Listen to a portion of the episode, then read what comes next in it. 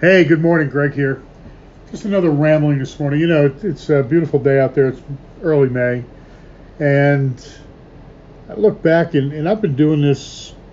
I left a great corporate government job, call it a government job, very good job after 15 years, 16 years, um, to make my life as a salesperson.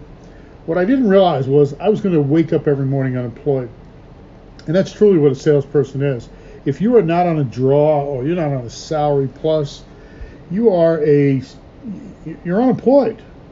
You're unemployed until the, the time of day that you actually make contact with a, a prospect and that prospect agrees to meet with you for a let's say job interview because that's what you're doing. You're interviewing for a job, whether you're selling fans or you're you're selling real estate.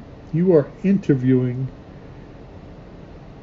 to have that person help you that day. Um, and this goes right into the the conversation about prospecting.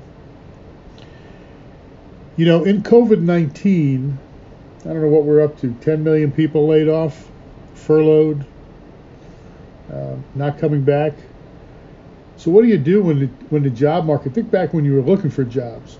If the job market was wide open, you could walk in any place, fog a mirror, right? I'm alive, and they'd give you a job. But when times get tough, you've got to look twice as hard to find a job that'll pay you every day because you're going to go in and work for the man nine to five, put up their bullshit, and you know it's going to take you twice as long to find that job. That's the same thing with prospecting. Personally, I do real estate, coaching, and consulting. Um, you know, every day I wake up and I've, I've got to find my client. I've got to find a job. I've got to interview for a new job, and that's what I do. And if it takes me all day, I take it all day. If it takes me two minutes, then I found a job for that day. Let's go forward. Okay? So, if you didn't understand when you got into sales that your job was looking your, that your job was to look for a job every day, you might want to go back to flipping burgers, getting a paycheck, putting up the crap from the boss who you know you're smarter than, and just, you know, becoming another man in life. Because salespeople are a different breed. In this time of, of challenge, we rise to the challenge because we know there's somebody out there that needs our services, and that's what we do. So get out of your funk, pull up your bootstraps, put your big girl panties on. All right, get out there, make some calls, do some prospecting.